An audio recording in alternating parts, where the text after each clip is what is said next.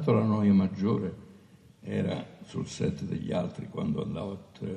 trovare dei colleghi, non vedevo l'ora di andare via, stavo cinque minuti, poi non reggevo perché o segui analiticamente cosa si sta facendo in quel momento, perché si è fermi, perché il microfono non funziona, perché la luce è andata via, allora se lo sai ti rendi un po' più paziente, ma anche sul proprio set ci sono dei tempi di attesa che ognuno riempie a modo suo. Gasma, per esempio, approfittava di queste,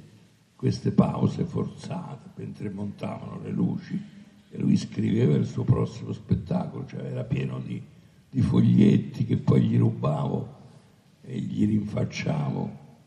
Eh, Jack Lemmon era un accanito facitore di cruciverba e quindi stava lì a fare parole incrociate. Aveva dei, stranamente, si era portato dei libri di enigmistica, sembravano dei volumoni di mille pagine, ma erano tutti, tutti cruciverba, cioè era una pubblicazione particolare, che stava ore lì, Manfredi si ripeteva la parte da, per conto suo e anzi era contento che vedeva che la pausa durava Mastroianni viveva al telefono, quindi anche lui già pensavo cosa sarebbe stato Marcello al tempo dei telefonini, perché sarebbe morto prima, non ha visto i telefonini. Sì, cominciava ad apparirne qualcuno di quelli enormi, sì, ma non ce l'aveva. E lui sarebbe vissuto uh, al telefono, anche quando eravamo so, a Chicago a fare un film e lui aveva le tasche gonfie e gli dice ma che c'hai? Dice no, sono gettoni. Perché allora era gettoni il telefono. E si è accocciato di, perché lui doveva telefonare continuamente a Roma, anche all'avvocatessa Cao, per sentire cosa avevano cenato ieri sera.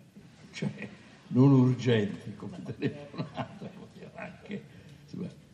lui aveva questo bisogno di contatto continuo, quindi ognuno riempiva a modo suo. Sordi si dedicava a dare fastidio, dava fastidio a tutti i lavoratori, gli operai, cioè quello che poi anche nel film ha fatto con Federico, era proprio l'autobiografia di Sordi, cioè andava, muoveva la scala dell'elettricista, cioè cercava di disturbare, però era già Sordi, quindi lo accoglieva con, con maggiore simpatia de, del generale de, al quale cantò dell'Alpino. Poi si cantava anche, aveva una bella voce e cantava delle canzoni tristi, come era lui, una bellissima canzone, Fenestra Vascia, cioè Finestra Bassa, che è una canzone del Cinquecento napoletana, ma bellissima,